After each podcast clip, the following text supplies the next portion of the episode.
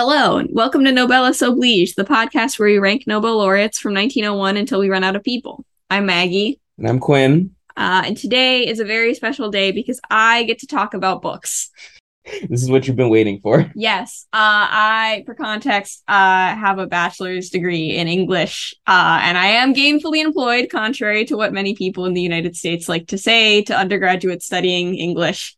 Uh, but I don't get to talk about books as much as I used to, and I miss it.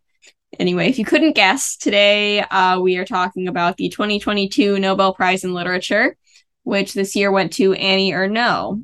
She is a French author. Uh, and she won for, quote, the courage and clinical acuity with which she uncovers the roots, estrangements, and collective restraints of personal memory. In her writing, Ernaux consistently and from different angles examines a life marked by strong disparities regarding gender, language, and class.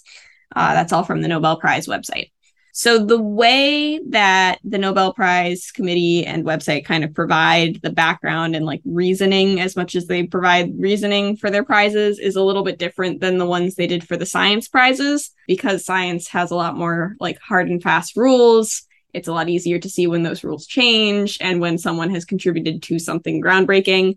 So for those announcements, they have a nice little summary of the field and what the person did that kind of advanced that field. For literature, it's not quite the same. They have a short little blurb that is just the announcement with the quote like that that I just read. There's a little bit more, but that's that's pretty much it. It's short. But for literature, instead of that, they have what they call a biobibliography, which is kind of equal parts like a biography of Ernaux and like a list of her works that I am assuming the Nobel Prize Committee looked at. It has most of her works are in French because she is French. Uh, and then some in English, so translations, German translations, Swedish translations, and then some films and things. I think it's also kind of a suggested list if you want to learn more and read the works of the person, um, nice. Because they also had suggested reading that were about her. But so, I, like I said, I, I have a degree in English. I'm going to say this with like slight authority. The, the slight authority that just a bachelor's degree confers on me. Uh, literature is a field with like clear movements and changes like over time and how people think about the way things like do work and how they should work and the rules around that. It's not as clearly defined as like the laws of physics, but like the reason everyone loses their mind over Ernest Hemingway, for example, who I think is also a Nobel laureate. Yes. Um, is because his way of writing very like short, concise, almost to the point of not giving you any information, like stories, is wildly different than like the Victorian novels that were published in like the same century that he was born. He was mm-hmm. born in eighteen ninety-nine. So like that very clearly Wild. changed the right. Uh, he, I think he died in the sixties too. That's like a really weird, this is a tangent, but like that's a really weird time period that like people did live through. Like Edith Wharton was born in the mid eighteen hundreds, like eighteen seventy something, and then died well into the nineteen thirties, I want to say. And that's like a lot of history to like very rapidly, yeah, like speed run. That's uh, that's like living in the now times. Yeah, imagine.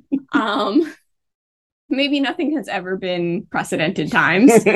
Anyway, to come back from that existential crisis, uh, Ernest Hemingway changed the game with how he wrote things based on the rules that had been established for books beforehand. So like even though literature is a lot more nebulous in how you interpret it than like this is the speed of light and it simply is, there's still like the way things are done and then the way things change when new and exciting people come along. Right. So so what um, you're saying is that this person redefined it, some sort of genre slash yeah, so basically movement in literature. There are still things that are like clearly prizeworthy and it's not entirely subjective. It's going to be a little bit more subjective because it's it's a thing dealing with like human psychology, but the way that it changed is is going to be more inherently tied to like the individual person, because it's also a prize that's awarded to like someone in literature, so it's going to be based on their entire body of work, which right. is also going to be based around like the society and the time period and the person that that all happened right. during. You can't necessarily point to a single thing that they did and see like, this is the thing that changed everything. It's yeah. like the whole thing that they did. Yes. And how that whole thing kind of like adjusted how other people think about writing and stories and human society. It's all very like squishy. Yeah. So as Alfred Nobel would have wanted it. Yes. you know, the guy who Google Doc'd his will that created the prizes. So that it being based around like the person who did the writing to an extent is especially true for Ernaux, who, according to the New York Times, quote, has dissected the most humiliating, private, and scandalous moments from her past with almost clinical precision. The Nobel Prize site also talks about this. Quote, her memory work dealing with her rural background appeared early as a pr- project attempting to widen the boundaries of literature beyond fiction in the narrow sense. Despite her classic distinctive style, she declares that she is, quote, from Ernaux, an ethnologist of herself, end quote, rather than a writer of fiction. So so these are like autobiographical then? Yeah. So that's that's another thing that's interesting about her, is that she seems to work in this space that's like, she doesn't want to call it an autobiography or a memoir, but she also doesn't want to call it straight up fiction. Um, I think she started writing like autobiographical fiction, which is like a term for like, it's kind of a memoir, but I'm embellishing and making it more interesting and like a nicer, neat story. But she did it so like brutally that people eventually were like, this just seems like your life. And she kind of she kind of gave up the pretense. But she mm-hmm. still, she apparently, according to multiple articles that I, I read about her doing the research for this, doesn't want to like set that hard and fast, like that's what this is kind I of see. genre. It's like she she's operating she wants, in this liminal space. She wants to be able to write whatever it is she wants to write, but she draws heavily from her personal experience. Yes, like yeah. It, it is, it, I would argue that it leans more on her personal experience, but she's doing it in this kind of like, she's also speaking just about like the human condition and like, yeah. yeah. yeah. I see. It's hard to really define, and that I like people in the articles that I was right, like reading seem to not quite know how to like describe what exactly it's doing. Mm-hmm. I think you'd have to read her works.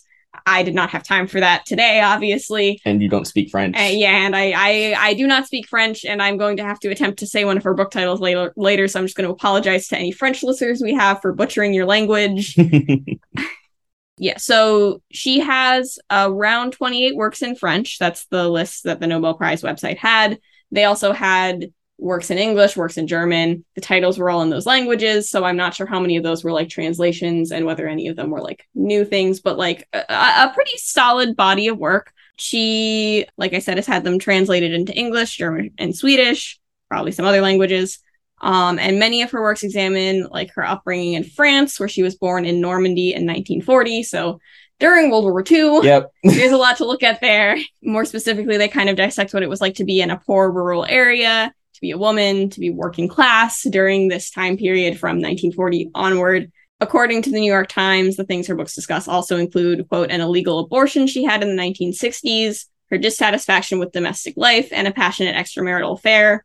Apparently one of her influences was Simone de Beauvoir, which I think she's the one who wrote The Second Sex, which was that kind of revolutionary feminist work in the nineteen fifties that basically was like, hey, housewives, if you feel really depressed and kind of like you're drifting, it's because you're at home all the time. And that's not what like the human brain is meant to do.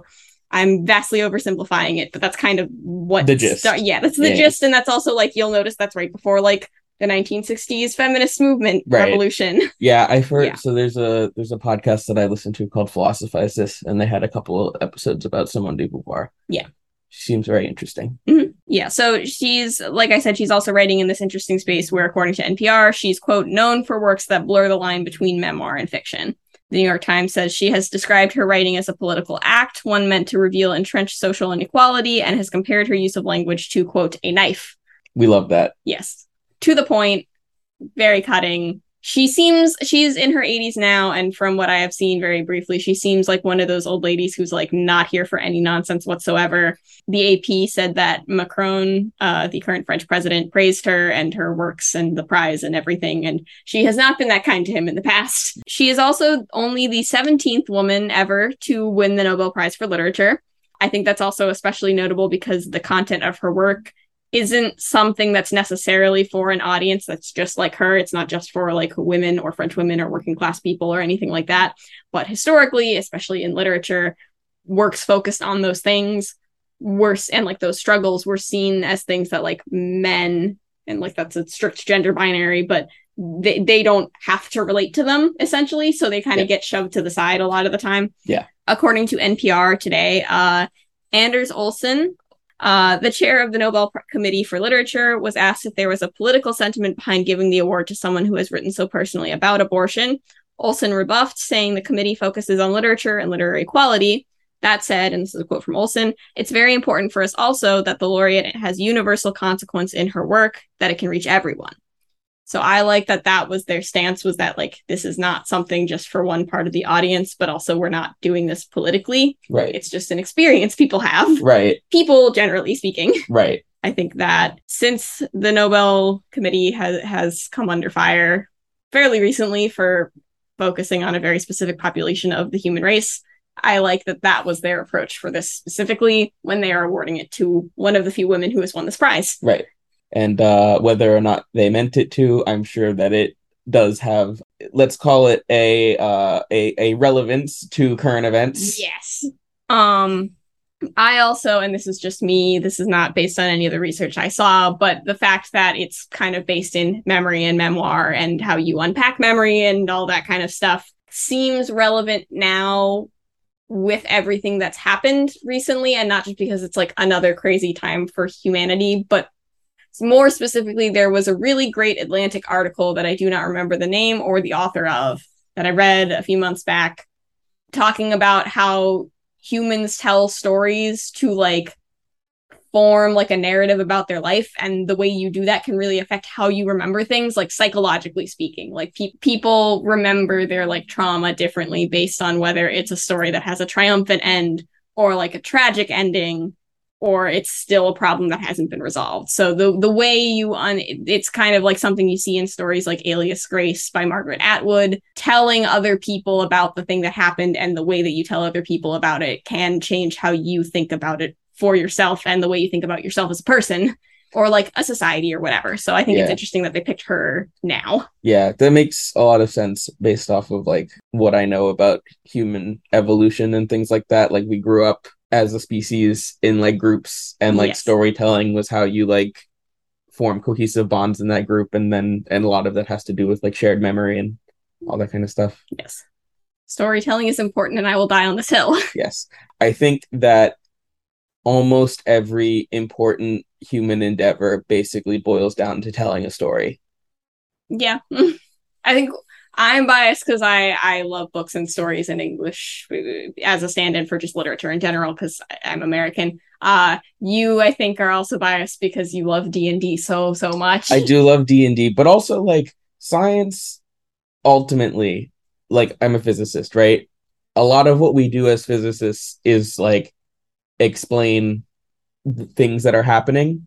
We're doing it using a very different method than like a traditional storytelling, but like ultimately we're telling the story of like how the universe works and like sp- more specifically, how does the universe work in a way that human beings can understand it? I wish more of my STEM teachers in high school would have thought about it that way. Maybe I would have understood more. Um, yes, so I'm going to end this on a quote from her book, L'Événement. Translates to Happening. It was published in two thousand, which I think uh, this quote really gets at an experience that a lot of writers share from my own experience writing and also just from like all of the authors that I, I've studied. Quote, "Maybe the true purpose of my life is for my body, my sensations, and my thoughts to become writing. In other words, something intelligible and universal, causing my existence to merge into the lives and heads of other people." Nice. Yeah. Nice little human legacy life moves on moment. Very cool. Yes. Uh, she seems like a very cool old lady. I wish I knew more about her before this so I could do her better justice. But here's a little bite-sized version of what she's about. I'm going to recommend the potato just like as a concept and as, as a lunch food. If you, like me, have a job that means you have very little time, even when you work from home, to get up and make your lunch, Uh, and you're like, I have nothing that is made in a short amount of time, bake a potato. Like put a put a potato in the microwave, microwave it for like five to seven minutes, depending on the size of your potato. Lots of butter, lots of cheese, and some salt. It's delicious, and it's very filling, and it has like good nutrients, and it's not ramen. Yeah, potatoes, they're good. I'm going to recommend the Neil Gaiman Norse mythology book, because it's so it's a collection of Norse mythology, but it's different from a lot of like other mythology collections that you might get, because a lot of times they they're like, here's just a collection of myths that are like kind of disconnected from each other. But the way that he wrote the book is it's still a collection of a bunch of Norse myths, but he has like a through line and they're connected in like a way that I think is probably more authentic to how they would have been originally thought of as like stories of like actual, you know, beings that did stuff and were part of like people's active belief system. And he did a really good job. So tomorrow, Quinn will tell you all about whoever wins the Peace Prize. I'm sure that won't be loaded with any current events, landmines. It's either going to be it's either going to be something very specific about something going on right now, uh-huh. or it's going to be something completely unrelated, and I have no idea which. Yeah. Today was a nice little break. This this doesn't need to go in the pockets, but today was a nice little break in the news cycle because, like, not that the last three have really been, like, hyper-relevant to current events, but, like, everyone pays attention to the science prizes, uh, and nobody pay, really paid attention to the literature prize. That's that's its own thing, uh, of which I have opinions about. But, like, that's not what it's going to be like tomorrow. No. Tomorrow, everyone's going to be paying attention. Yeah. Yeah. Um. Yeah, so Peace Prize tomorrow.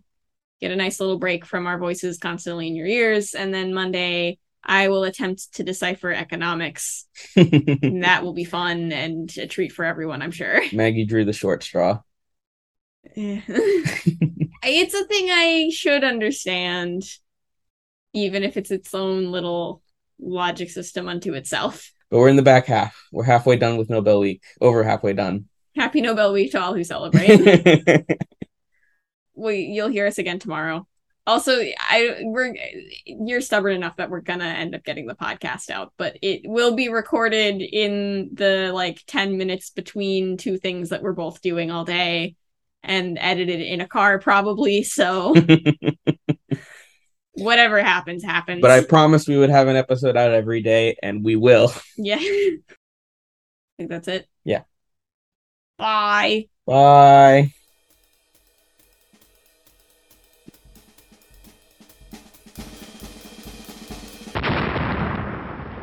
I love potatoes. They're so good. They're uh, so good. Little carb balls. uh, I just have Samwise Gamgee in my head now. Boil them, mash them. Stick them in a stew. Yeah.